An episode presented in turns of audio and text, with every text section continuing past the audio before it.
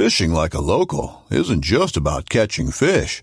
It's about connecting with the environment and the people who call it home. It's about hearing the stories and traditions that have been passed down for generations and sharing unforgettable moments with the people you meet along the way. Fishing like a local is having an experience that stays with you forever. And with Fishing Booker, you can experience it too, no matter where you are. Discover your next adventure on Fishing Booker. This upcoming concert season will be all about the boots, and Tecovas is your stop for the best in Western style. Tecovas has seasonal and limited edition offerings this spring and summer, including men's and women's boots, apparel, hats, bags, and more. All Tecovas boots are made by hand in a time honored tradition with timeless styles that are always on trend. And Tecovas has first wear comfort with little to no break in period. It's hard to find this level of comfort paired with this level of style. Stop by your local Tecovas store, have a complimentary drink or two, that's WCB style, and shop new styles. The smell of fresh leather and friendly staff are at your service. Many stores even have leather custom branding to make your boots truly personalized. And with regular live music and events, there's no in store experience like it. If you can't make it into a store, just visit tecovas.com. That's T E C O V A S.com. They offer free shipping on all boots, as well as free returns and exchanges, and ship right to your door. Go to tecovas.com and find your new favorite pair of boots today.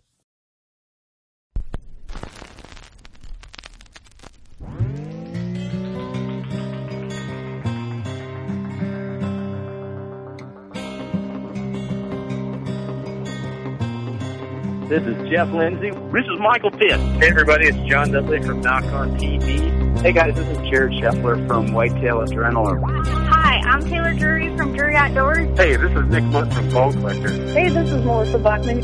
Working Class Bow Hunter. Working Class Bow Hunter. Working Class Bow Hunter Podcast. Working Class Bow Hunter Podcast. Working Class Bow Hunter. Working Class Bow Hunter. Working Class Bow Hunter. You're listening to the Working Class Bow Hunter. That's right. This is a podcast for Billy Joe Lunchbucket, the working man, just like me and you. My name's Travis T-Bone Turner from the Bone Collector.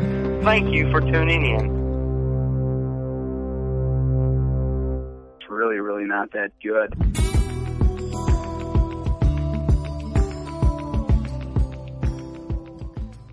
Episode number 120 of the finest bow hunting podcast that's ever been recorded in Sherrard, Illinois. This is the Working Class Bow Hunter Podcast, right here in the aforementioned Sherrard, Illinois. We are at 1600 Buck Slayer Place, right here in the Buckatorium. As most of the time, I'm Steve. Don't know who I'd be otherwise. In the studio, Kurt Hi. and Eric. Hello, hello. What's going on, fellas? Oh, trying to wind down from the hustle and bustle, man. We've been busy. I feel like I haven't hunted in like a year, which is not true, but it feels like that long. Just, I haven't since uh, November. I don't have a daylight picture in my timber since opening day of shotgun season. Oh, I haven't even checked mine since shotgun season started. Whoa! So what? Two weeks. Well, you're you're Two a little weeks. different situation Yeah. with uh, with Iowa. Yep. Only in Iowa. Only in Iowa. Only in Iowa, bro. Man, Yeah. we came back from HHA. Was the last episode. I hope you guys enjoyed that. That was actually at I was going to say at the HHA studio. Yeah. but it uh technically it was. Technically, it was. Yeah. That Um, is, it's so gorgeous up there, man. it- it's a really It is cool. beautiful country up there. You know, I mean, from just going from Mercer County up there to where it's just nothing but pines and things like that, man. It's it's cool. Um, and then we also have another episode coming with HHA, and we can't really say what's in that episode. But if you're you don't want to miss it. Let's say that. Yeah, if you're a fan of HHA or you're just curious about new opportunities, you might want to tune in. Um, that's all I'll say for that. But so just keep an eye out for that one. Um, but this episode is brought to you by HHA Sports. Um, Scott, everyone at the Big thanks to Scott too for letting us come up there and I, hang I love weekend. that guy. we even went to his family Christmas party, and uh, I don't think Yeah, he regretted He told it. us there was like one guy there, and we ended up showing up there, and there's a whole party. Yeah, and it was like a really everybody was you know dressed up for the holidays. Here I come with a twelve pack of Busch Latte and a Red Dog Tall Boy. Classy as all we are, boys. That's all Yeah, we no. know. we Oh, met a lot of good people up there. A lot of fun. good people. We had a lot, yeah, a lot of young talent up there. Kids who are going after the hunt and just some fantastic human beings, man. I, I, I had a blast, and people actually didn't get to know the real me, so they like me. So that's awesome. uh, the podcast is also also brought to you by uh, Scent Crusher, uh, scentcrusher.com. They basically have changed the way one the way we organize and store our hunting clothes and Yes. gear uh, with the closet.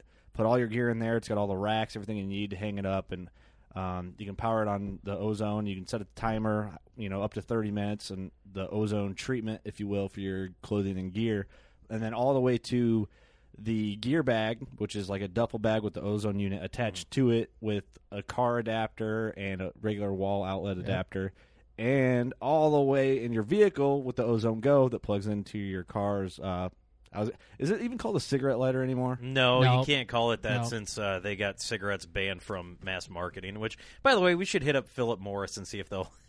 I mean, an and they have stuff even to your washing machine. There's a unit that The your- O3 Yeah. unit. Yep. And for your boots, you know, like a dryer equipment station. It's called. You put your boots on there, gloves or hat or anything Steve, you need that.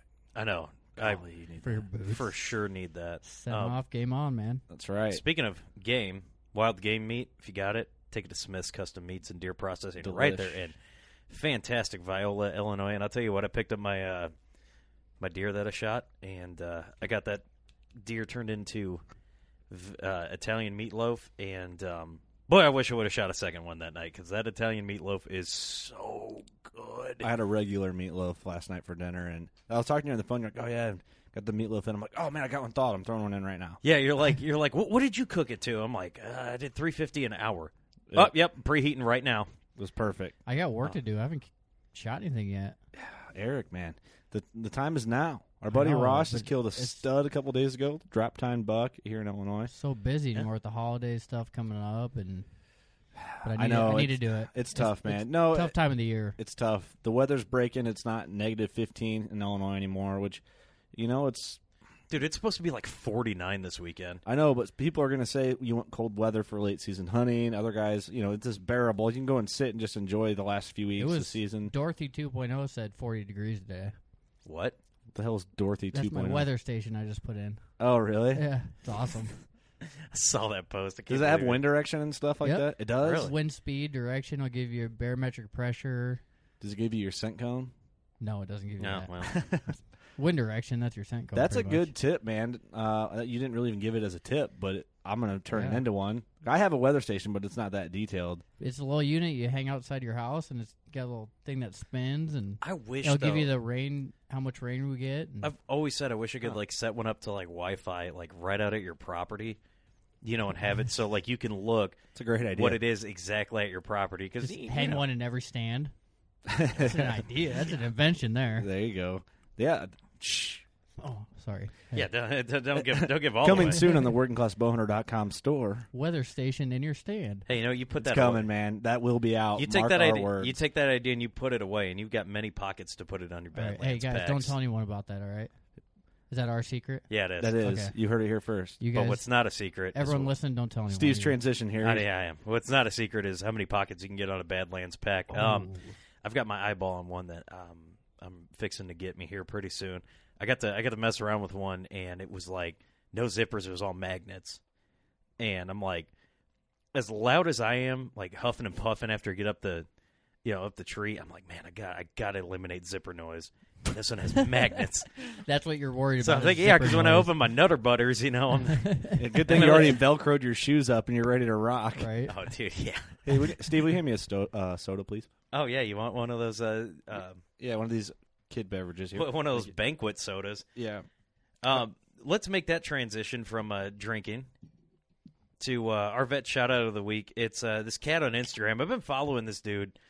Um, his name's Brad Iverson. His name's the Brad of all Brads. And if you don't follow this dude's Instagram, that's what it is the Brad of all Brads. Highly suggest you do. This dude's super funny. Um, John Dudley just uh, shared one of his videos, and I think we'll have to post that up. it was something he did. He's like, it, he's, it's like he goes to Hoyt.com and he's like, oh yeah, oh yeah. He's like rubbing wax. All right, you just got you got to watch it. Um, but he's a he's a United States Marine Corps vet. So thank you for your service. Thank you for all that you do for this country, and then you make me laugh. So that puts you like number four on my list. I just followed him on Instagram, so yeah, it's it's well worth the follow. This dude's hilarious, and um, you know, again, he's a vet, so uh, it's even better. Thank you. Awesome. This episode, our good buddy Clint Casper is back on the show, and we are going to discuss, um, which I believe is pretty relevant for the time of year, late season hunting.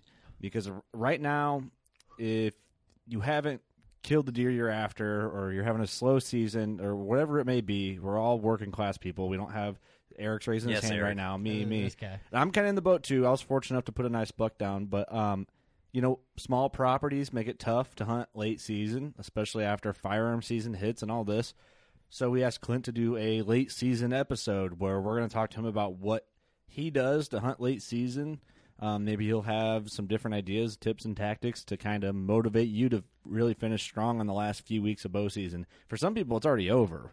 Right. Um, But f- here in the Midwest, it's tuckers out into Look at look at mid-January. Ross. January 10th You know, was he- the last day. I, I I talked to him about a week ago, and he was saying he's like, you know, it's just been Well, he was like he was hustling through like Yeah. negative fifteen degree weather, man. he was and he I remember he was like, man, I just want to shoot a doe. He's like, I can't even shoot a doe right now. And then I'm just scrolling through Instagram and I see that I'm like, yeah, man, you know. And I remember how cold it was, and it was frigid. So Yeah, I mean, you know, if you can stake it out, don't let the temperature affect you. You know. our good buddy Dana Pace talked to him last night. Um, he'll be on into January for a full blown detailed shed hunting episode. This dude's the man. He prefers late season Mhm. hunting over any other time of year. He's like, dude, deer hitting the ground. He's like, look in Iowa. He's like, don't look at Eric, but look at everybody else in Iowa.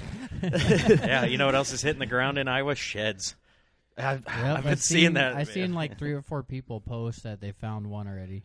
Yeah, I, I ignore those. I act like I don't see them until about I could see it though with how the crazy the weather was this year. I But don't know, I don't yeah. know. it's It was Debatable. really hot, then really cold. Who, who knows? We'll uh, that's warm a back that's a up and- topic for a later episode here this uh, in January. God, I for feel like it's January for already. Dana, I'm sure no, he would know. not even January yet. It's still. December. This, this is crazy. All right, let's get Clint on. I want to dig into his brain. He's on the same level as us. The dude's energetic, and uh, he is a working class bow hunter. So we'll get him Yeah. on, and we'll get to talking. Hope you guys enjoy it. All right, on the phone with us uh, right now, we have the self-proclaimed Ohio cowboy or cowboy of Ohio, depends on what he, uh, which version he's telling you. Clint Casper, what's going on? How we doing, fellas? Oh, yeehaw! N- another day in the Midwest here. yep. That's what I'm saying. Another day, another dollar, another beer drank, right, fellas? That's right. Yeah, another Darn- four darn beers just tootin'. drank. Yeah. Clint, we're going to talk about late season hunting, but I got to ask you: Have you even been out after killing your 190 this year? Or are you just kind of like sitting at home drinking beer every day, laughing at everyone, and getting frustrated? Listen to the Working Class Bowhunter podcast too. Well, in in a short story, um, I've actually been pretty busy. I've been uh, changing diapers, um, filling up bottles. Um, I've been looking at uh, guinea pigs to buy for my fiance for birthday slash Christmas present. Um, Guinea pigs. well, uh, uh, mini, mini with an M, M I N I. Yeah, mini pigs. They, you know, they grow to be about uh, twenty to thirty pounds, and they cost a lot of money. Pretty much, I could buy a uh, Utah mule deer tag, and and or a uh, Colorado mule deer tag with the price of what this mini pig would cost. But that's besides the point. Um, oh no! Uh-huh. Just buy her like a know, Russian I'm- boar. Yeah. Well, I'm uh, actually I I shot a boar down in southern Ohio with my bow. I think I was like 12. I had a uh, a Parker. I had a Parker Hunter Mag, and it was maxed out at uh, it was uh, 60 pounds. I had it maxed out at like 62 pounds, and was shooting big giant 125 or 135 grain um, Rocky Mountain Assassin broadheads for all you old school guys. and uh was actually a pretty fun hunt, spot and stock, uh, down on a farmer's ground in southern Ohio. That they have a hog problem down there, but I, I didn't anyway, have no yeah, idea. Um, I'm actually uh, I had a couple buddies come in from Pennsylvania and some different places that I'm friends with that always come in every year and hunt, and I got them on some good deer. We killed a 156 inch nine point. We killed a 142 inch eight, and uh, so I was, you know, I had some time to kind of do some extra prepping for them, and um, it was a pretty long rut. I'm used to hunting daylight till dark for many, many days on end, so that was kind of pretty crazy that I didn't get to do that this year. But Pennsylvania's bow season opens back up. Uh, my lovely fiance bought me a Pennsylvania buck tag archery, um, archery tag for my birthday. So that comes back in here the day after Christmas. I'm getting ready to go hunt some public and some private ground over there. Um, hopes are pretty high. I got some. I, I've hunted there before and killed a couple nice bucks, so I kind of got a pretty good idea of what I'm doing. But uh, yeah, realistically, I've been a professional diaper changer, bottle filler upper, and uh, I'm a, a hog farmer. So that's, that's pretty much what I've done here recently. Um, chopping at the bit to throw the stick of gear on and grab a, my Mathews Halon and head to the woods. That's for sure. Nice. Well, man, life's got to be good. 190. Yeah. A fiance that buys you deer tags. A pig. And a You baby know. that supports our podcast. Yeah, use our koozies and stickers. Oh yeah. I, I mean, well, you know, now that I've got Eva and Tiffany to kind of calm down a little bit, I mean, life's not too bad. oh yeah, thank you for that. They've been blowing up my phone now. well, I'm glad they're blowing up you and not me, brother. you got you got sounds like you got uh got your hands full. Uh where like how far of a drive is that from Ohio to uh to Pennsylvania? Is that is that a long drive for you? Do you got you know places to No. stay or I live in uh, I live in Carroll County, Ohio, and I hunt a lot. I do most of my PA hunting in Mercer County. It's about an hour and forty five minute drive. The only thing that sucks about hunting over there is you can't hunt Sundays. Um, Oh man, I forgot about that. I always forget Right. about the eastern states. Some of them are weird with the Oh, Sunday yeah. hunting. is it because you're supposed to be praying to Jesus or what like why is that? I don't get that. Well, they're they're very liberal. Um, you've got a lot of Amish there, and just the whole Sunday hunting thing. I mean, they just they just don't think that's a good idea. So, I mean, that's just kind of how they roll. I mean, I've asked a couple, I've asked a couple game wardens if that'll ever change, and honestly, they've flat out told me they don't think it ever will. I mean, it's just Wow. kind of just kind of how they how they do stuff. I mean, you know, they're pretty set in their ways, very conservative type of state. So, you know, Sunday's a day of rest. They they just don't feel like hunting needs to be done on Sunday. I mean, I totally disagree. I mean, but you know, I'm I'm a rebel, they say, so whatever. It is what it is, though. You can't change it. We we've talked about that on the on the podcast quite a few times now, and probably the majority of one or two episodes. And I disagree with it, but like you said, it's whatever. It's that's. I guess if the majority of the people in Pennsylvania think no hunting on Sunday, whatever. I don't know. Yeah, exactly. I don't Yeah, live there. I don't, I don't have to deal with it. So, Well, whatever their Absolutely. loss. um, Clint, let's talk about hunting late season. You know, you said you're getting ready to go out. You got high hopes. Um, for me, I my my hunting ground changed this year, and I never had like food available to me to hunt late season. So it was always typically slow for me late season and not very motivating, pretty discouraging. Like oh, all the deer on the neighbors because that's where the the corn is, and all I have is solid timber. You know, some here and there, but I've never seen like consistently uh, had deer movement in my area from what I grew up hunting. Um, you'll talk to some guys. Well, the food, obviously, they bed close to the food, but can you go into detail what you look for and some tactics that you like to run through, or just some flat out anything you can give our listeners to better their success this late season? Absolutely. Well, I'm going to start out. I'm going to start out kind of on a different twist with this because um, I think a lot of people go from early season and they transition into the rut, which is fine, and then you transition into gun season, which is fine, and then you go back to bow hunting.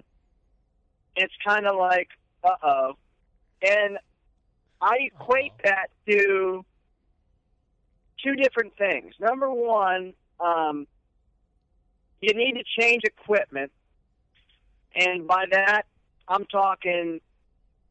You better check your bow over and make sure everything's silent, whether it's putting some lip balm on your rest, putting moleskin on it so when you draw your bow back, the arrow doesn't make a squeak, um, putting some non scented oil on your cams so they don't uh, squeak or uh, make a noise. Um, your tree stands, that's a big thing. Uh, anybody that follows me, I'm just going to say it right now. I do not work for Lone Wolf. They don't send me money. Um, I'm good friends with those guys. Do I love their stuff? Absolutely. Do I get a little bit of a discount? I'll just be honest, I do. But for everybody out there listening, it's not no 40, 50, 60%. Um, I'm a firm believer in late season. You better have the best stands money can buy because if your tree stand makes a noise and squeaks when you're trying to move around to get a shot, it's over. Same thing with your bow, your clothing. So that's number one for me is as a hunter, you've got to transition into you're hunting a deer that's hunted early bow season. He's been hunted in the rut.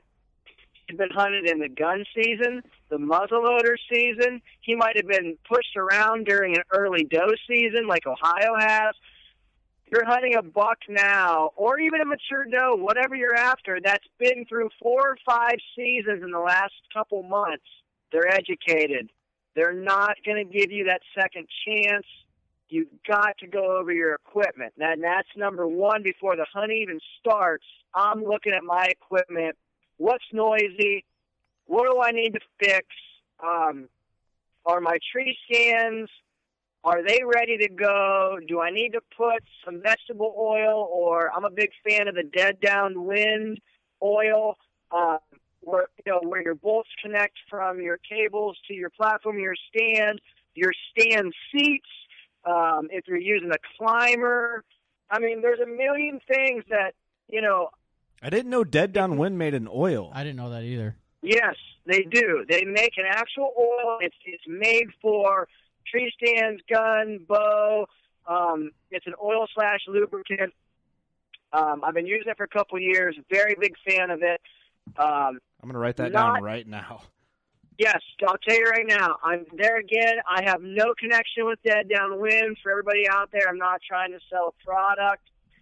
I have no connection with them. I'm just a firm believer in their stuff. I like their products, and that non-scented oil is a very good item to have, especially for a late season hunter. That's a great tip. I uh yeah. th- that whole gear thing, I wasn't even thinking about taking this episode that way that way, but holy crap, like it's that a, is something you need to think about. Absolutely. Yeah. What's the uh now? here's like you know for if you're going to oil up, you know a, a lot of your um, a lot of your products. I mean, do you oil them up and let them sit for a day or two? Because I, I remember there was this one time and.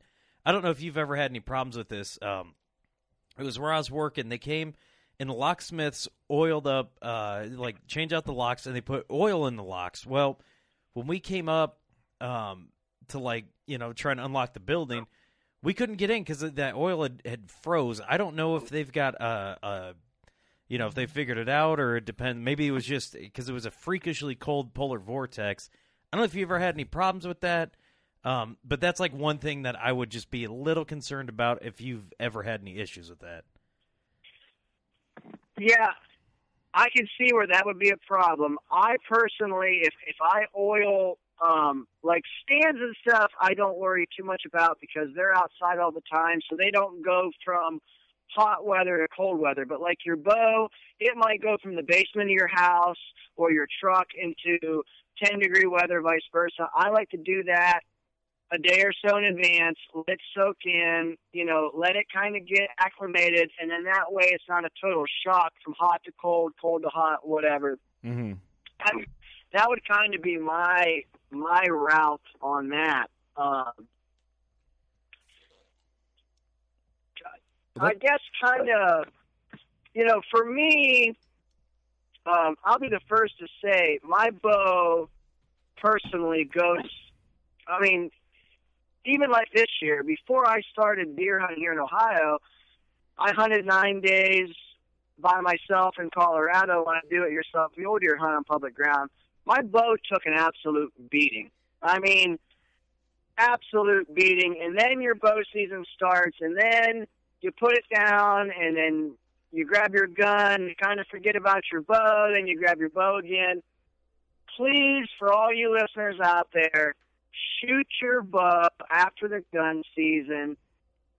Who knows if you bumped it, pulling it up or letting it down out of a stand. You know, I mean, it could have bounced around in your truck. I mean, shoot that bow, make sure it's on. Listen to see if you got some squeaks or, you know, it might be as simple as putting some chapstick on your arrow rest on your drop away that keeps it from making a, a, a noise when you draw it back. I mean, something as little as that. It doesn't sound like a big deal, but on a January 3rd day when it's minus five with no wind and it's dead calm and you got a monster at 20 yards and it makes that little squeak, trust me, he will pick that up and you're probably not going to get a second chance. So that's kind of where I'm starting this whole episode on the podcast is, you know, check your equipment. I mean, that's number one because if you draw that bow back and you make a squeak or, it, you know, or something – makes a noise on that bow that's not bolted down right or, or needs a little bit of oil or whatever it might be, I mean, you're totally putting yourself in harm's way. And that's just something tip. that you know, within five minutes you can you can take your bow and what I do is I hold it up in one hand and I take my other hand and I I mean you don't want to punch it hard, but tap with your other fist or or or easily punch your riser. And if something's loose, you're going to hear it. I mean, do it inside your house where it's nice and quiet. Go in a room by yourself. Hold your bow up with one hand, the other hand smack your riser with your fist or your palm. If something's loose, you're going to feel a vibration. You're going to hear a noise. Tighten it down, whatever you got to do, but figure out what is making noise, what's loose, because like I said, you do not want to draw back on the buck of your dreams on January 3rd of this year and have your bow make a noise, your arrow make a squeak, and he runs off, and that's it. I mean, I mean, honestly, truth be told, I've never had it happen on a big buck, but I did have it happen a few years ago on a big mature doe, and all it was was my quiver mount was loose, and when I drew that bow back, the movement for me drawing the bow made my quiver mount make a noise, and it was loud enough for me to hear and that doe to hear, and she busted me. And I knew right away what it was. And from that point on, I made it a point to once or twice a week. I mean, I do this from start to finish of the season, but especially in late season, test that bow out, shoot it, make sure you don't have a noise, you know, tap it with your hand, get that stuff tightened down because I mean, like I said, if if a uh, if a if a deer hears that now at, this point in the season, ninety nine point nine percent of the time it's over. I mean, right. that's it. You know, they've already went through early bow, early muzzle loader, the rut, shotgun. Like I said, they've been through four or five seasons. They know the program. They know what's going on. Mm-hmm. They hear a noise now. It's over. It digs up. Or maybe you got a good one that sticks around through the rough times. You know, not right, not not likely, Steve. Not likely. So assume your gear. Your gear. Uh, don't assume. Make sure your gear is in complete. Take an Allen wrench set up in your bag with you just in case. Absolutely, absolutely. That's a good idea. Absolutely. So trans going from gear and making sure all that's in working order, which is a great tip after use and abuse for the whole early season in rut going into what to look for from basically from this point on when you go into September.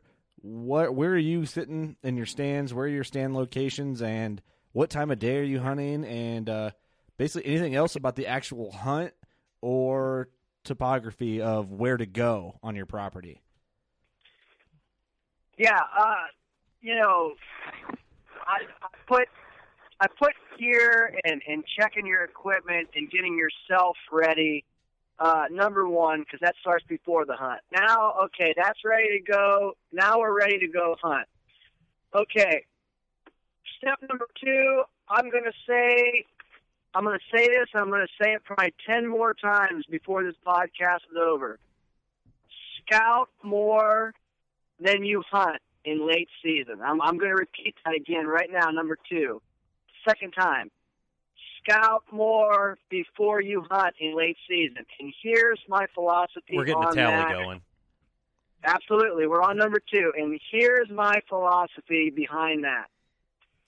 Okay, you're hunting a buck, like I said, that's made it through four or five seasons. If you're lucky enough for him to still be on your property, the last thing you want to do is go blowing into the woods where he might be bedded and quote unquote trying to scout him out. Hanging cameras, hanging tree stands, we're throwing a shot in the dark. He, he might be here, he might not. Scratch that thought. Let's not do that.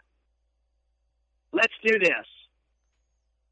Let's sit in the truck or let's go to the top of a hill and let's watch a food source with a spotting scope binoculars. Let's, if you want to hang some cameras, let's do that on field edges. It's late season. If a big buck figures out he's being hunted, chances are he is going to go completely nocturnal or he's going to move off that farm for good. So what I like to do is I start from what I call the outside in. I'm gonna I'm gonna glass some fields that I think might hold deer. If I'm gonna run cameras, it's gonna be on field edges. But let's let's say you don't like to glass. Let's say you don't run cameras. Walk some fields and see where the crops are. Now, I'm going to be the first to tell you this because I'm a I'm a grain farmer. My dad and I farm about 1,400 acres here in Ohio combines and corn pickers up corn pickers up today are not a deer hunter's friend. And here's why. They don't leave behind very many beans and corn. And they shouldn't. Because I'll be the first to tell you. If I'm buying a three hundred dollar Case IH combine John Deere, John Deere, John Deere. Well, hey, John Deere, Case, Cat, whatever. We use them all and it's leaving behind a bunch of crops, I'm going to be pissed flat out. Just telling you that right now. I'm going to raise holy hell with someone. So the days of following a combine and finding big spots where they have dropped a bunch of corn and beans, it's hard to find nowadays. I mean, I'm just going to be honest. I'm a farmer. I'm a grain farmer, and I'm a deer hunter. I'm going to tell you right now. When I was younger, I used to follow my dad around, and there would be spots in fields that that combine would just not be working as good as it should, and you'd have a bunch of crops on the ground. And you better be hunting right there because that was where deer were going to be. Nowadays, that's few and far between. So, what I'm going to say is, I like to glass, I like to run cameras, but I like to do it, like I said, from the inside out. I want to figure out what deer are doing with a very low profile approach. I don't want to tip anybody off. I don't want to let anybody deer wise know what I'm doing. Not does, not fawns, certainly not big bucks. Usually, evenings produce a lot more in late season than mornings. Um, I personally love to hunt mornings, but I'll be honest, late season, I don't hunt a lot of mornings. Now, I hunt a lot of crop fields. Um, a lot of the ground I hunt is big timber with crop fields around it. It's very hard to beat a buck back to his bed, so I do not hunt mornings very often because the probability of me catching a buck before he goes back to bed, getting in between the food source and bedding area, and not spooking him is very, very slim. I'm going to take my chances, and I'm going to hunt late season in the evening, preferably the last two hours. Probably that deer is not going to show until the last half an hour, but that's okay. Because, like I said, at, at this point, it's a low impact, low profile type of hunt, and that's what I want. Hey, Clint, in late quick- season, Quick questions. Um, when you say you're going to avoid morning hunts, I feel like that. This is not really a question; it's more of a point. And then I want you to keep going. I, I don't want to cut you off. I feel like that's hard for a lot of hunters to grasp. Is like, well, you know, I'm not going to hunt in the mornings. Well, what am I going to do on the weekends? Like, I can go hunt. I'm off work. But I guess a, lot, a lot of people don't realize you actually could do a lot more harm to your late season hunting than than any Ab- good. ab- absolutely. And to touch on that, the problem with early se- or the problem with late season, early morning is, in my opinion, unless you have the absolute perfect backdoor entrance into a bedding area that you can enter without tipping off a buck that's feeding, what you're doing is tipping him off that you're hunting him. So when you do hunt him in the evening, you've already alarmed him that something is going on. And in my opinion, the evening time is going to hold a higher probability of killing that buck because he's laid there all morning, all midday, all afternoon. Let's say the temperature's dropped, the barometer's up, you got a a, a great moon. I mean, that everything is in your favor that that deer should move early. But if you hunted him that morning and he winded you or he thought maybe something was going on, he's already on high alert. That buck is not going to move in daylight that night. I'll, I mean, I will guarantee it because he's already been through, like I said, bow season, early muzzleloader, muzzleloader, shotgun. I mean, that, that deer's already seen it all. He's heard it all. He's seen it all. You cannot let him know what's going on. And it, and the minute that you give away that that surprise effect, in my opinion, you're really cutting your odds. I'm going to say way more than just in half. I mean, I, I'm going to say you're cutting your odds down to maybe a quarter at best of killing that deer. That's a great tip, man. I think that's a highly overlooked thing that people just don't. If you don't know, I mean, you don't know. Um, and it Even- takes people like you to tell people that and, And- educate them. Yeah, and even like this time of the year around here, we got a lot of snow on the ground, so that you can't really sneak Yep. around like you used to when there wasn't snow on the ground. Yep, absolutely. And I mean, and I'm gonna I'm gonna touch on something that a friend of mine, who a lot of guys will know, that I met years ago, and I've learned a lot from. Uh, Bill Winke, Midwest Whitetails. They got the blog, they got the podcast, they got all kinds of stuff going on there. Um, he writes in Petersen's Bow Hunting, who I'm working on the articles for that we already talked about last podcast. Um, I've learned a lot from him. And entry and exit routes in late season. I'm going to talk about that Very real cool. quick. I'm going to I'm, I'm going to talk about that real quick because you know you cannot walk across the bean field that you're hunting after dark and blow all your deer out and expect to go in there the next night and your bucks show up. I mean, and I know a lot of people are going to say, well, that's silly. Who would think that? But trust me, there's a lot of guys out there that will do that and they just don't know or they don't realize what that's doing. But, you know, when you put that kind of pressure on a deer and you just appear out of nowhere and come walking out of the woods across the field that he's in, I mean, you're blowing him out of the field, you're blowing the does out of the field, you're blowing the yearlings out of the field. That puts that whole woods on high alert.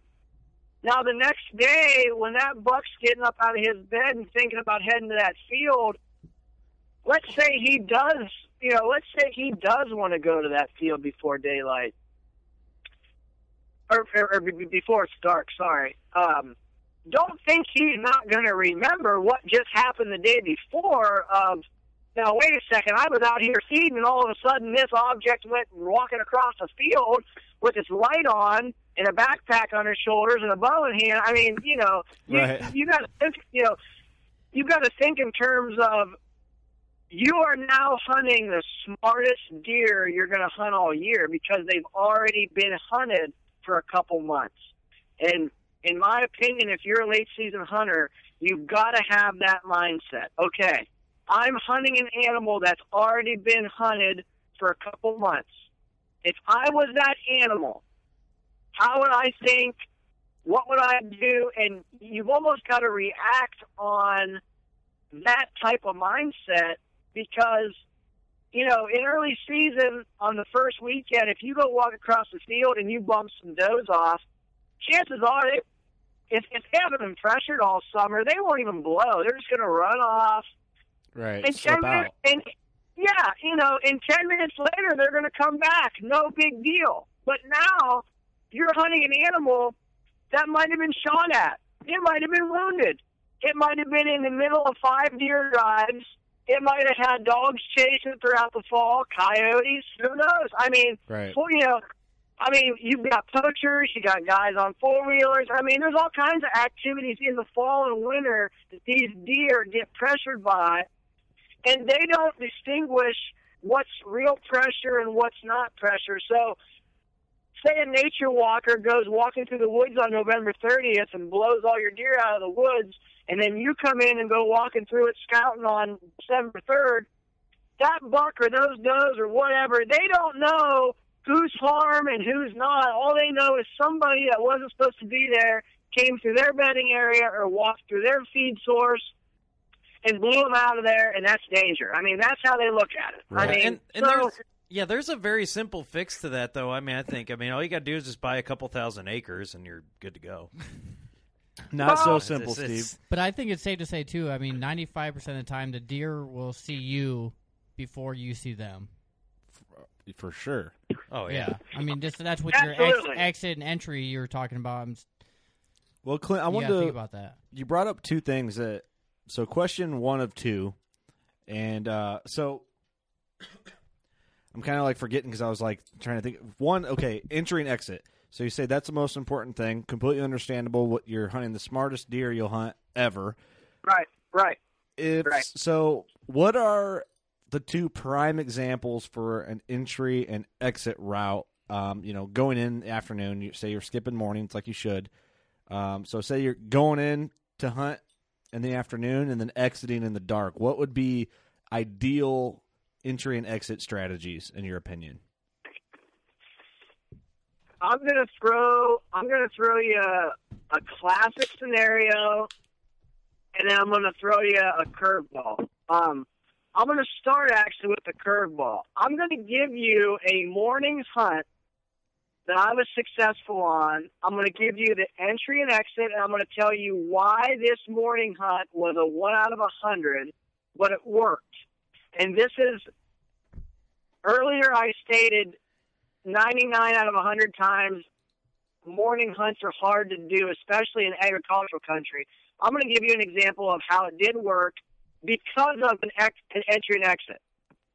About seven or eight years ago, I'm going to make this short and sweet. I was hunting a, uh, an, an older buck, had three years of history with him. He lived in a creek bottom that at the west end fed into a, a, a big farm that always cut crops early. The east end, which was um, up the valley from this farm, was a smaller farm that the farmer had a hard time getting crops off because he did not have a combine. He had a corn picker. So basically, cold, wet weather, muddy, pretty much shut him down because a corn picker obviously is being pulled by a tractor with a wagon behind it. Quote unquote, it just makes everything way more difficult if the ground isn't frozen. So, this buck was feeding in a 10 acre patch of corn, funneling down a valley about a half mile into this creek bottom where he bedded. I had access for an entry route on the opposite end of the farm.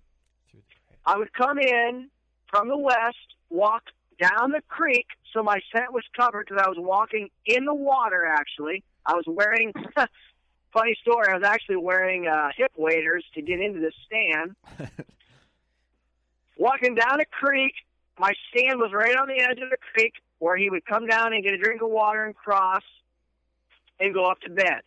I killed that buck at first daylight on the third morning I ever hunted him because it was taking him too long in the evenings to get to me. I was able to watch him, and he never was able to get to me before it was dark. So I started hunting him in the morning with the thought of, okay, if I can catch him messing around down at this creek with a good entry and exit right down that creek bottom, no way he was going to cut my scent on my on my my track because I was walking literally in a foot of water. So that's an example of how a morning hunt could work for for somebody. Is if you have a good backdoor entry and exit route, and you're not going to tip that deer off, you know, there's a scenario that works out perfect. Now, I'm also going to tell you, I'm 28 years old. I've been bow hunting for since I was uh, 10, so you're talking 18 years. That is the only buck in late season I have ever had any type of success hunting because it was a perfect scenario. Now, now for everybody else out there, I'm going to give you the other 99% of people. Here's the other scenario: entry and exit. We're going to hunt in the evening.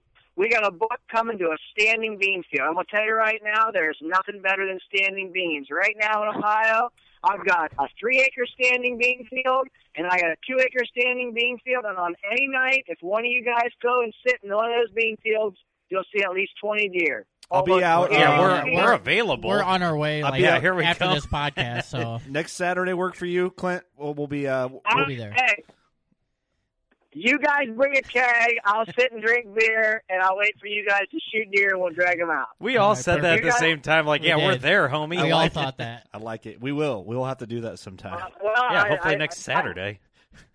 I guess I, I guess we're gonna have a party then. Let's do it. We'll podcast. Okay, absolutely. We'll do it live right in the bean field. But We could do Uh, that, man. We have the equipment to pull that off. You know, I got, I got a table and chairs we can set up out there. Yeah, I, I do want to ask. Uh, real I want quick, to. I want you to know- keep them rolling. Yeah, uh, uh, you're talking about standing crop. Um, do you guys keep a lot of crop standing in Ohio? Because when we went up to Wisconsin last week, we saw a ton. I know what that of was. It was snow fence. Huh? It was snow. Well- fe- No, snow there was fence. full fields. no, there was still full not fenced. fields when we were coming back. There was full fields Yeah. of standing corn. I don't know if that's just because you know where we're at. It's a very agricultural area. I you know I don't know. Do you guys? I want him to finish. 'cause He was on like hitting Yeah. a solid point though. but I had to derail it. At I some know you point. did. I know, you did. I, I wanted the the perfect scenario, like picture perfect thing where you were going, Clint. Because I just want. to Well- I don't want to sidetrack the listeners right now because I feel like that's where they were going. We got to keep them waiting. We should hit them with a sponsor while they wait. we should, yeah. well, perfect, perfect scenario is I, both these bean fields. What I've done is I've got them set up where I can enter these fields and exit these fields with field edges and with fence rows to block my cover going to and from. So basically, when deer are in this field, once they feed past me or or or they feed out away from me and I can sneak away, I've got cover to get out without them knowing what's going on. So my entry and exit is very important to these bean fields. The one bean field I've got a creek that I drop down in and once again I'm using water to cover my scent keep my track undetected, and I'm dropping down in a, in a ditch to where they can't see me even if they want to see me. The other field, what I've done is I've got, um, I actually planted 10, 10 rows of standing corn along the edge. And what that does is that provides a barrier for me to get out of that tree with, with that standing corn around the edge, and they cannot see what I'm doing. Now, for the guy that cannot do that and the guy that might be hunting just timber, you might have to stay in a tree a half hour after dark and let deer feed by you after shooting light. I mean, that's just something you might have to do. Because, you know, and in a perfect world, um, you can plant corn or you can plant big tall switch brome grass or you can drop down in a creek like I'm doing on a couple spots. Let's say you're just hunting a big block of timber and you got you you know you're hunting a let's say you're hunting a transition zone to a neighboring property that's got up with crops. I'm gonna tell you right now, the worst thing you can do is right at dark jump out of that tree if you got deer close by. I mean, you're gonna have to be disciplined enough to let those deer walk by and sit there and stick it out. Because if they see you get out and you spook them, like I said, we're to go back to they've they've been through four or five different seasons. I mean, they know what's going on. You know, mm-hmm. they're not. You're not going to get away with that. And you know, there again, that's where the entry and exit is so important. I mean, you cannot let these deer know they're being hunted, or you are cutting your chances dramatically. I mean, you know, um, it's already bad enough that they've been hunted by other people, maybe chased by a coyote or a dog. They've already been shot at or maybe been wounded. Now they're watching you crawl out of a tree stand or they're watching you walk down a log road. I mean, right. Well, that makes know, complete you're, you're, sense. That that probably besides equipment is number one. Oh yeah, if you got oh, deer, yeah. if you got, yeah. I mean that's any time of the year too. If you got deer around you, wait it out. Wait till they, I especially mean, it, late in season like that. Right, like you know, it's it's kind of terrible you know, sometimes, you know, but you got to do it. Um. Yep. I just if we could could transition um, back to when we were talking about equipment things. Um, something we didn't hit on is uh, is what like clothing that you wear out there. I mean, obviously you're going to be sitting, you know, in, in frigid temperatures and you know, you don't want something that's going to be like poofy and stuff. Like you know, you don't want to be wearing an Edmonton dinner jacket. You know, you You're you want to, dude. I'm, I'm just saying. Clint, what do you do? You wear poofier clothes or do you just layer up? Poofier. Do you wear UGG boots, Clint, when you go I to the tree stand, you know, or just what else do you like? Because I just want to know what fits good. Do you go to Charming I mean, Charlie's and buy a jacket? I'm gonna I'm gonna take you through my my outfit. Um, first and foremost, I'm gonna wear Danielle's fuzzy reindeer socks. There you go. they provide. Those are warm. You know, they Those pro- are warm. Yeah. Well, you know, they're they're comfy. They provide me. Um, for those of you who don't know, Danielle, my fiance, uh, they provide me um, with uh, that fuzzy type of festival um, atmosphere around my feet. Um, next, I'm going to wear preferably a dark colored G-string. I want it to blend in. I don't want That's it to right. stand out through my hunting clothes. I'm talking dark blue, black, That's gray, right. some.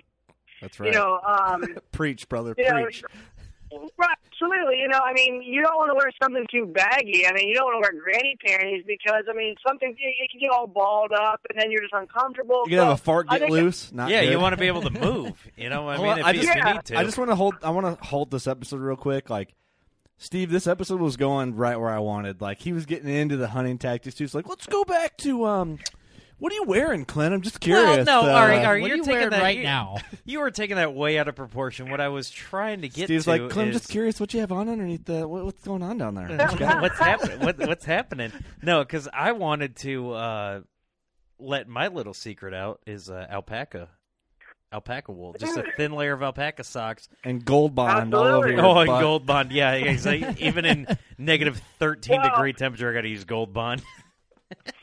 Well, I didn't. I, I didn't tell you guys Danielle's secret, but you know, I know the world can hear this. Let's hope she doesn't listen to this podcast, which she probably will. But most of her g strings are made out of alpaca, so that's why I'm saying I wear those. So, no, uh, honestly, um, so wait, wait, back to what you were saying. You were saying standing beans and how you like to hunt mornings. Let's get back on track. This went way off the rails. You're right, Kurt. I'm always right, my friend. No, I, I, I do think it's important of what you're gonna wear out there. You know, I know a lot of there's a lot of companies that have like the ThermaCells, um, boot warmers and things, but heated I, insoles and all heated that. insoles. But I, I I do think that's a really important thing because you know if you're out there, you know, and you're just sitting for hours and hours, you know, there's guys that have it figured out. You know, uh, what works best for them. I'm a I'm currently um, I'm working with Sitka, and they have their whitetail um, their whitetail line. I'm actually testing out the Fanatic line, and that line is all built on keeping body heat in, but being breathable enough to where if you do sweat a little bit, it's not trapping that and making you cold. So what I've done is with that line, if it's very, you know, if it's real cold, I'm a big guy on layers. Um, I do not want to wear the giant Arctic blizzard jacket that you need to have, you know, three different arm sleeves on to be able to shoot your bow so you don't hit your your bow arms, you know, sleeve on your jacket. I like stuff that is very jet streamed, lightweight, um, you know, fleece lined, um, maybe Berber, whatever on the inside. I like to layer with whatever it might be. I mean, you know, ScentLok makes all kinds of stuff. Scent Blocker, Sitka, Kuiu. I mean, you name it. They, every company makes a heavyweight material to retain body heat and extract perspiration, keep you warm. You know, I'm a big fan of layering, wearing some layers, and not having the big bulk of just a giant jacket and a giant pair of bibs. And that's mainly because I do not want to mess up a shot because my bowstring hits my puffy right. jacket.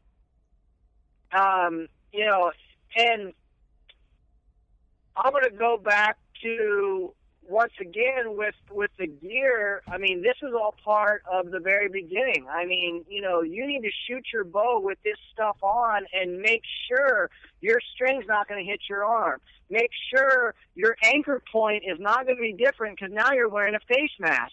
Make Mhm. sure that because you're wearing a jacket that zips up clear to your chin, that that that that your bowstring's not going to hit your zipper when it whenever you touch your release off. I mean, you know Right. that all goes back to before the hunt check and stuff. But as far as uh, as getting dressed, I like layers. Um, a lot of my late season hunting, you're talking two and a half hours, two hours or less. I mean, realistically, you know, uh, unless a big front's moving in, I think deer might be moving because of the moon phase or because of what's going on early.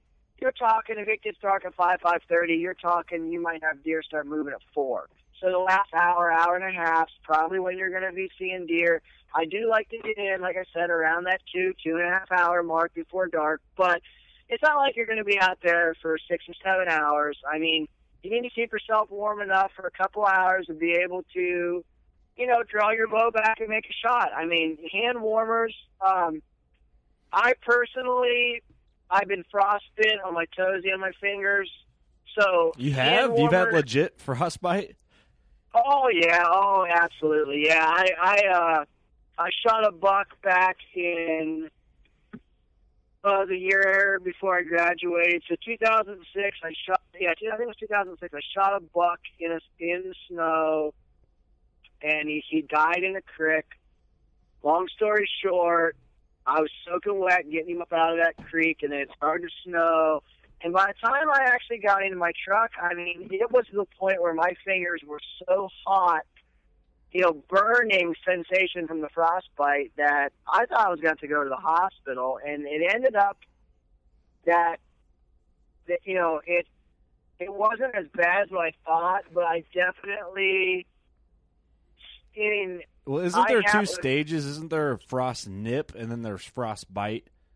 Well, and and I'm kind of in between the two. Um, I didn't lose circulation to where my fingers don't go numb, but they burn. So I'm kind of Right. in that between frost nip and frost bite. My toes, frost bit. Um, the boots I had on, they were not meant to be in water, which I was in. They got totally soaked. Then I walked through about a half a foot of snow, dragging this buck out. Long story short, they got frostbit. I mean, so What? I they like black and shit when you got back? Like or what? Mr. Deeds, where he's got the black foot. Um, well, they were they were more of like a bluish color. They never got to the point where they were black. But I'll tell you right now, I wear a silk sock or I wear a liner sock with a very good oversoft that's breathable. Um, Under Armour makes some. Um, Cabela's makes some. I mean, there's but lots of different companies. Uh, Kenetrek boots. I'm a big fan of them. They make some. Uh, I have to wear double socks from about November on. If the temperature gets Man. from about 30, oh yeah, if the temperature goes from about 30 degrees or under, I've really got to take care of my feet. Um, so yes, I think Oh, one yeah, I time, oh, was it two, three seasons ago? I had frost nip on my left hand and my fingers. I had. Oh, uh, yeah. It was late season. I was going in the afternoon. I was going for a doe just to get some extra meat, just a big old nanny. And I had a bunch of does come in to my, to my right, and I had like the I call it the pooch, and I just I call it the kangaroo pad. Yeah. or pouch. it's a thing you buckle around. You throw all your hand warmers in Yep, there, yep. and you put your hands in it, and it basically gets your hands sweating. And I don't like to wear gloves when I shoot my bow because I don't practice with gloves on. So I never wear gloves in the stand, and I'll because Yep. I feel like it'll affect the way I hold my bow or the way I hit my release, whatever. So I had some does come in. I reached for my bow, and one caught me. So I froze, and it was like blowing really hard and snowing. My left hand, I swear, had frost nip. So I'm panicking, kind of like both my hands were freezing cold. I tried to text my dad, like, let him know, hey, I'm getting down. Like, uh, my hand hurts, like, big time. And by the way, the does are long gone. The my phone wouldn't register because my hands were so cold. Like I couldn't. oh yeah, It, it wasn't working. so I grabbed the pull rope for my stand, and I'm pulling up, trying to get it up so I can let my bow down. And I pull the top stick of my tree stand flips off backwards, like it's still hooked Yep. to the tree, but it flipped it around where I couldn't get it. So I'm my hand feels like it's about to fall off. I can't text my dad or call anyone. You can't get down. Can't get down. So I got a little sketchy. This is the sketchiest it's ever got for me in, the, in a tree. I full blown strap my backpack on or my bow onto my backpack and bear hug the tree and full blown like Like shimmy down it. shimmy down to the next step for probably you know what is it probably six seven feet to the next step. That was that was my late season experience of uh, disaster when I thought my hand was going to fall off, but it was fine. I still yeah, had it. that's that. That's not good. That's not good at all. not fun, but it's made of wood now. It's real sturdy. that's the first movie reference I think I've ever heard you say. I, it's the only movie I've ever watched. Sorry, Clint. Took you off on the deep end with that story. I can't believe you pulled that reference out. That is fantastic. You're welcome. Ah, Clint left. made out real solid. he hung up. Absolutely, I liked it. But man, I mean, key points. Can you cover the key points? Number one, equipment. Yeah, I'm gonna. I'm gonna say number one equipment. I'm gonna go with number two. More scouting than hunting. Um, like I said, this time of the year, if you go bum rush in, trying to, you know, pressure a buck into showing himself, or, you know, you're just quote unquote hell bent on hunting, and you really don't know what's going on, you're honestly doing more harm than good. I mean, scout, scout, scout, and then hunt later. You know, I'm everybody that knows me and has heard me on the podcast or follows me on social media or is my buddy, whatever. They know I'm, I'm a big moon guide guy. I'm gonna tell you right now. If I'm a late season bow hunter, on the second, third, fourth, and fifth of January, you better be hunting if you have a buck tag in your pocket. And why I say that is because the way that moon phase is, your moon times are going to be between, you know, 10 till 4 and I believe 5:30 on those couple days. You're going to have bucks on their feet heading towards speed, especially if you've got a weather front moving in or moving out and your barometer's up. So, you know, I guess what I'm going to say is to people is plan your hunt accordingly. I mean, don't just hunt because I'm off work and I can hunt tonight. The wind's wrong. It's 45 degrees. I've never scouted, but you know what? Screw it. I'm just going to go hunt. Honestly, don't do that. Go scout. Go sit on the road with your truck and park off the side of the road and go glass from a thousand yards with a spotting scope, or or go hang a few cameras at midday and see what happens. But don't go blundering into that woods or or whatever and and try to just basically get lucky because the chances are in late season you've got to have your ducks in a row and you better have your equipment up to date. You better have your skills as far as your scouting and, and your plan of attack up to date. Because, like I said, I mean, you're hunting the smartest deer of the year. Mm-hmm. I mean, these deer are educated, they know what they're going. I'm going to give you a prime example. Real quick, last year, I killed a 172 on the 28th of December. I hunted that buck and one other deer on the same farm from October 23rd till that day. I hunted multiple stands, multiple locations, but I was hell bent in plain words. I'm not leaving that farm.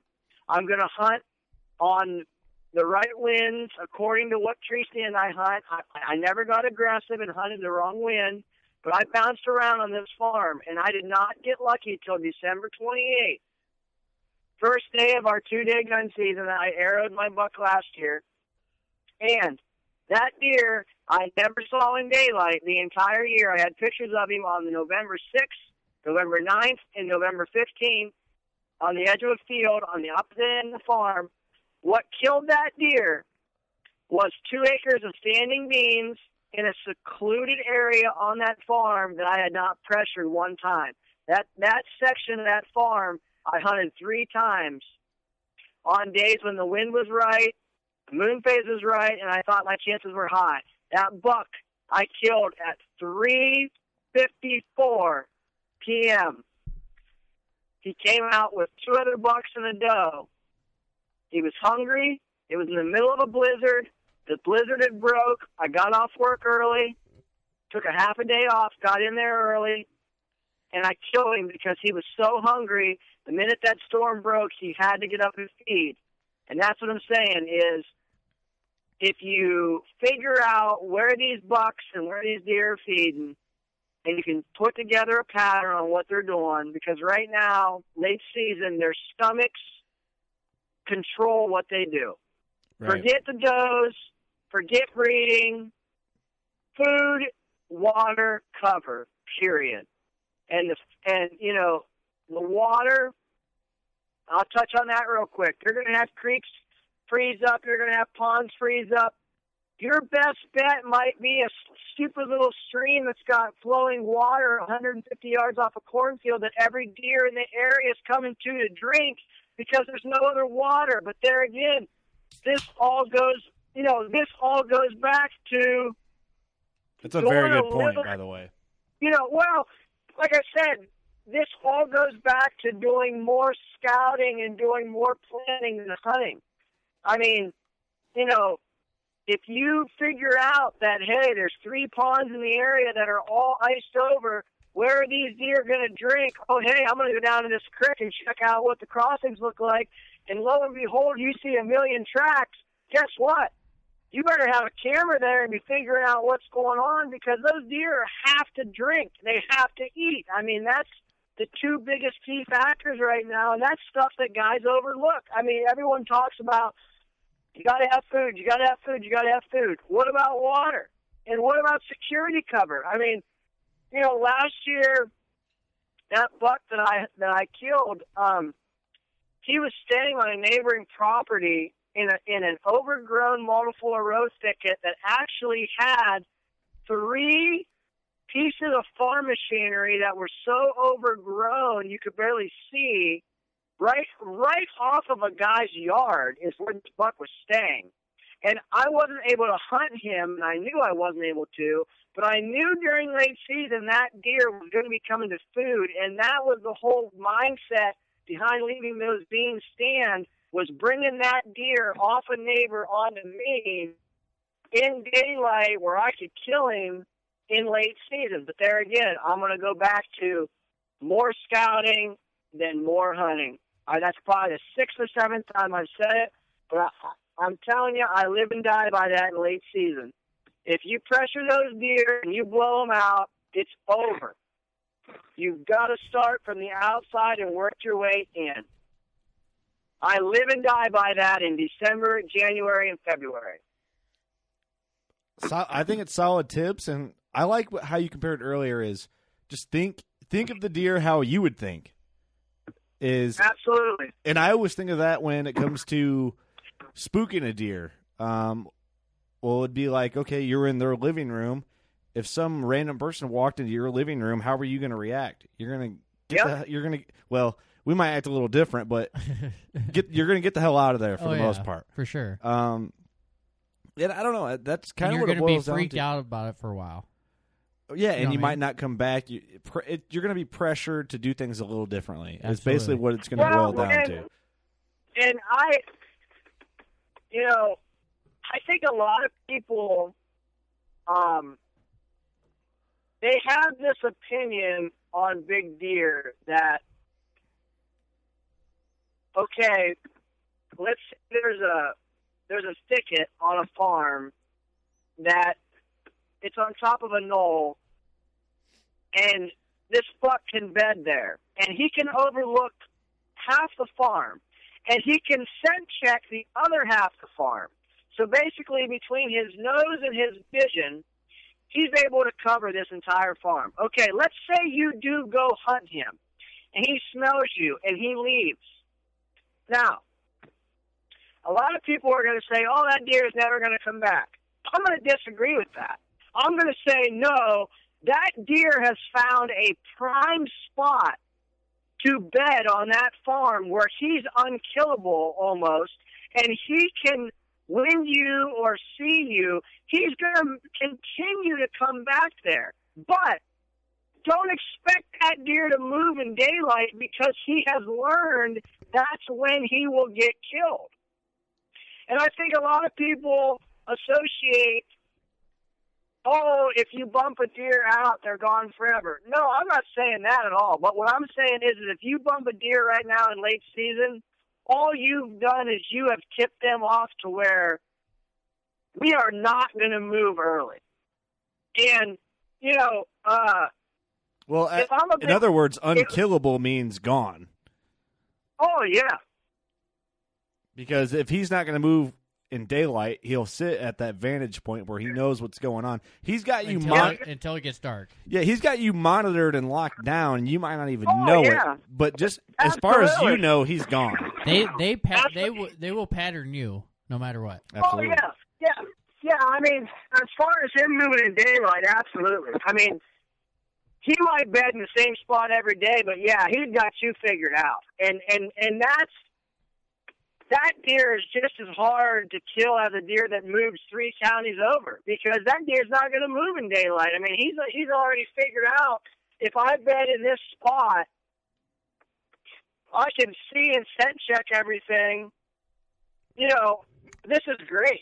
Well, that deer is going to go from Mercer County, Illinois, to Mercer County, Pennsylvania. Yeah. We're in Yeah. Mercer, we're in Mercer County, Illinois. Fun fact: I don't know if you knew that, uh, Clint, but that's why Steve chuckled a bit when you said Mercer County, Pennsylvania. Well, I'll have to check my tag and see if it's good for Mercer County, Pens- or uh, Illinois too. Well- it might be. Oh, I guarantee if you didn't give money to the Illinois government, it ain't. Well, Clint, I'll tell you this: I have a highly pressured twenty acres of timber that, boy, you'll just have a good time seeing a whole lot of nothing. If you want to come on out, you're more than welcome. It's the scenic route, is what we call it. yeah. Well, I'll tell you. I'll tell you what we'll do. And I've never shared this secret, you know, but I'm going to share it online. Careful now, careful now. Hey, hey, Uh-oh. hey. We can- Well, uh, We can talk about this after the episode. No, no, no, no, no. I'm going to share it now. What we're going to do is we're going to go to TSC or Rural King or Walmart. We're going to get a big spotlight. We're going to grab a case of beer and a rifle and a pack of sh- and a box of shells. Oh, you want to go to drive Illinois rifle season? Okay. Well, Starts after dark. We're yeah, we're gonna drive around. We're gonna spotlight when, when one of these big bucks shows up. We're just gonna blind him and shoot him, and we're gonna we're gonna call it a day and say, hey, look at what we've done. I mean, that's you know, and and that's okay too. I mean, yeah, it's, it's that's all right. I mean, no, it's not. that's not okay. By the way, for listeners, it is very not all right. It is the opposite of all right. we don't condone that. well, I, I'll I'll tell you what. Um, there's some states that allow. Pennsylvania's one of them. They allow spotlighting, and I tell they do? people all the time. Really? Oh yeah. Really? You're allowed to spotlight from I think it's like dark till eleven o'clock. Oh, but hunting on Sundays hold terrible. on, hold on, hold on, pause, pause. Good Lord, you can seriously do that in Pennsylvania? Oh yeah, yeah. And now, whoa, now, in, in, the dark, you can spotlight deer and shoot them with a yes. gun legally? No, no, no, no, no, no. You can't shoot it with a gun, but you can oh. spotlight. Oh. Iowa, okay, Iowa and okay. Illinois, you can't. You can't even shine your headlights. Yeah, on them. you can't That's even- illegal. you can't- Right. Oh, Right. Sorry, Clint. I thought you said you can shoot them. I'm like, oh, well, hold on, no, hold on. no, no, like heck timeout, no, no. timeout. Hold on. No. No, before before you guys all head to Pennsylvania with a case of beer and a rifle, you cannot shoot them at night. all you can do is spotlight them. But I tell people all the time, all you're doing is educating, especially late season. That's a terrible idea. I wait, mean, wait. Are you are you saying that uh, that Pittsburgh Steelers and Philadelphia Eagles fans actually follow the law? Well, I mean, Yeah, okay, Oakland- yeah, that's what I thought. I mean, I'm an Oakland Raider fan myself, and we're kind of rebels in the NFL. But I mean, they, they might not follow the rules. I mean, I don't know. You know, I'm not going to say one way or the other. All I'm going to say is, go Cleveland. We're 0 13, 0 14. Doesn't matter. Next year, we probably won't lose a game. I mean, that's just how good we're going to be because we're going to get 78 draft picks. Yeah. So, go I- Brownie.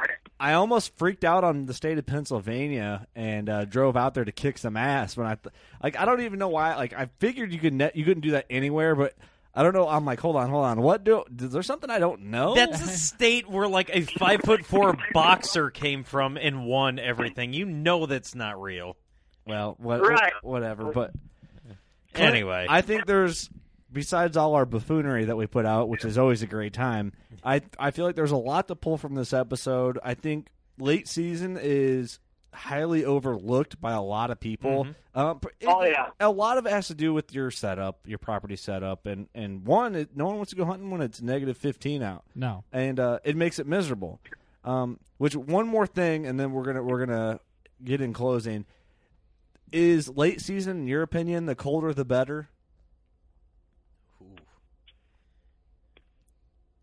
I'm gonna I'm gonna throw you a curveball, Yeah, and a lot of go. people, a lot of people are gonna say, um, you know, especially guys that have listened to to the podcast that you guys have had me on, and and and gals kind too. Don't forget them.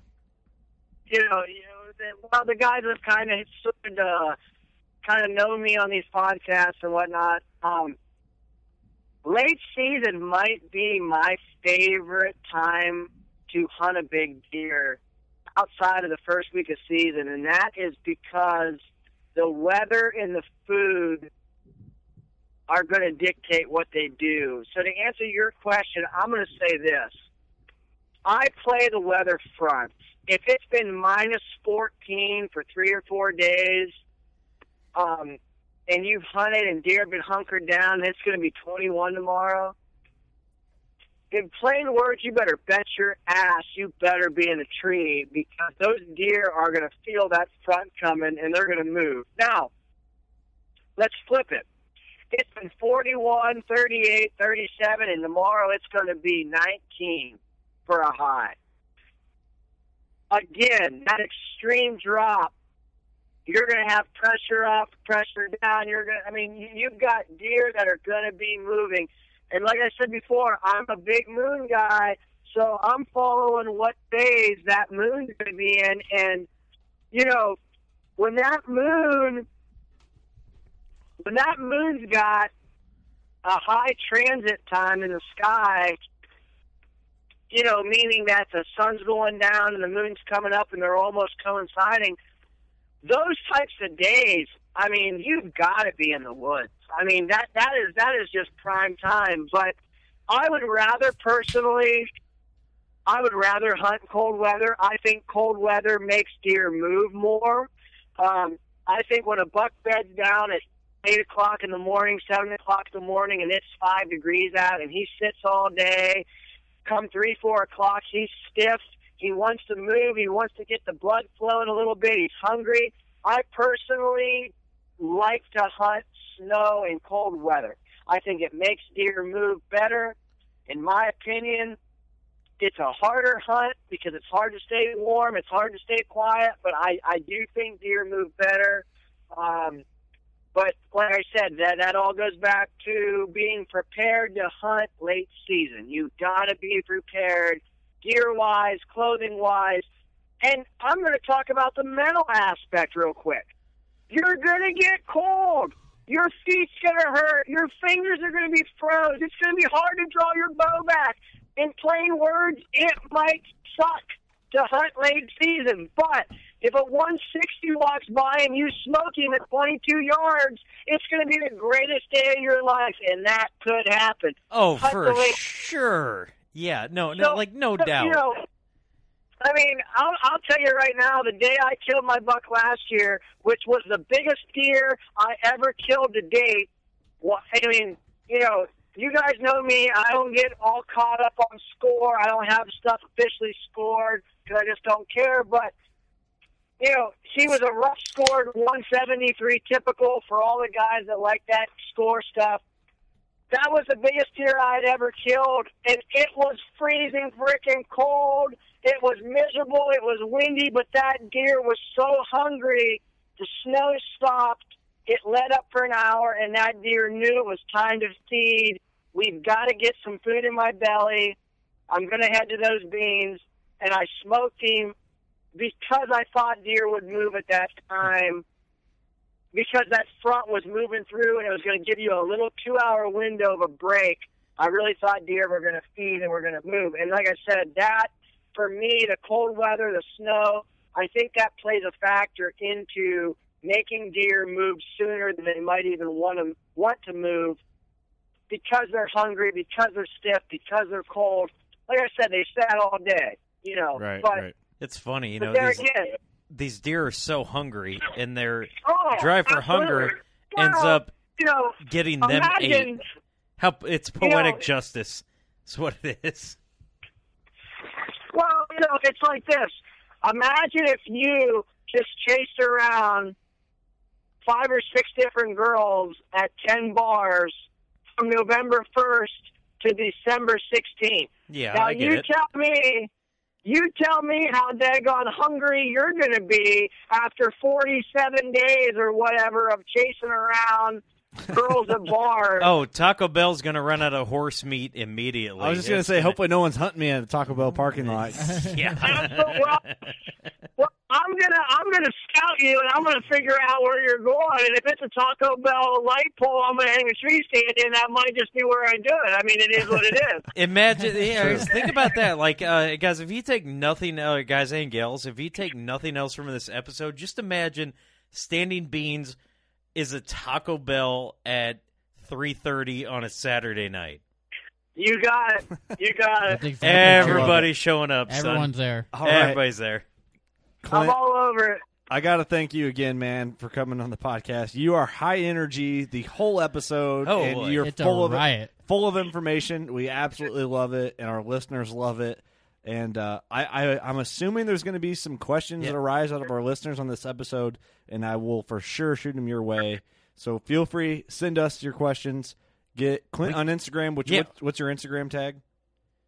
Instagram, Casper Clint, Facebook, just type in Clint Casper. I just got back on the Facebook world about a month ago, a month and a half ago, so go ahead and hit me up there. Um, I, I, I refuse to do the uh, the tweeting and the Twitter, so don't even bother looking me up there. I just can't get myself to do it. Um, no offense to anybody that has it, but I, I just the whole tweeting thing. I'm It just not sucks. hip with It's that. terrible. Yeah. Yeah, I, I Yeah. almost added your fiance as a friend on Facebook, but I don't feel like breaking up homes. But uh, I'm glad we can find you there. Well, uh, well, I mean, in this is. It is what it is. I mean, hey, I'll be honest. If I was her, I would leave me for you. I'm just saying. I'm just throwing that out there. that or you might as well go ahead. Yeah, add her, Steve, because she'll realize what she's got and she'll hold on to me even right. tighter. right. But the thing is. Uh, you're so entertaining, man. I love it. And for all our listeners, we got a project in the works. I'm not going to get into details. Mm. Clint's involved, but you'll see it eventually. Um, You'll be seeing more of Clint. Let's just say that. into the new year here. Um, we got there's just a whole lot. We got we got a lot of a lot of things in the fire. We're trying to work through it all. We got to get through the holidays 1st mm-hmm. It's overwhelming. Um, Steve, Eric, you guys, you guys got anything to add? Yeah, it's uh, it's made of wood. It's real sturdy. Okay. All right, Eric. Nothing. Um, this is the last episode before Christmas, so Merry Christmas, everyone. Spend time with your family. If you got to take a day off hunting, you got to take a day off. You know what I mean? Yeah, make but, sure uh, you glass first and then go hunt. Um, other than first. that, take what you've learned from Clint this episode and apply it to your late season hunting, and hopefully there's success for all of you. Send us pictures, man. We're going to grind out the last few weeks of the season. If your season's over already, by golly, I'm sorry. I don't know what to tell you. We'll, we'll, well, just listen to podcasts. Just listen to the podcast. We'll get yeah. you. We'll get you to uh, next season. Clint, anything you want to add real quick, bud? Hey, all I'm going to say is for all the late season guys out there, hunt safe, hunt smart, scout more than you hunt. I'm going to repeat that for probably the eighth or ninth time, I think. Scout more than you hunt. You'll thank me later. Send us in your photos, whether it's of a big buck, a big rub, or your old lady, whatever. We'll take them all. We don't care. I love it. I love it. I love it. Merry Christmas, everybody. Go shoot your bow. Follow these fellas. Working class bow hunter. We got big things coming the first of the year. Everybody get ready. We're taking the world over. Trump Nation, hashtag it. That's where I'm at. MAGA. Hey, hashtag MAGA. I think I'm going to close it right there. We love you guys. That's it. Later.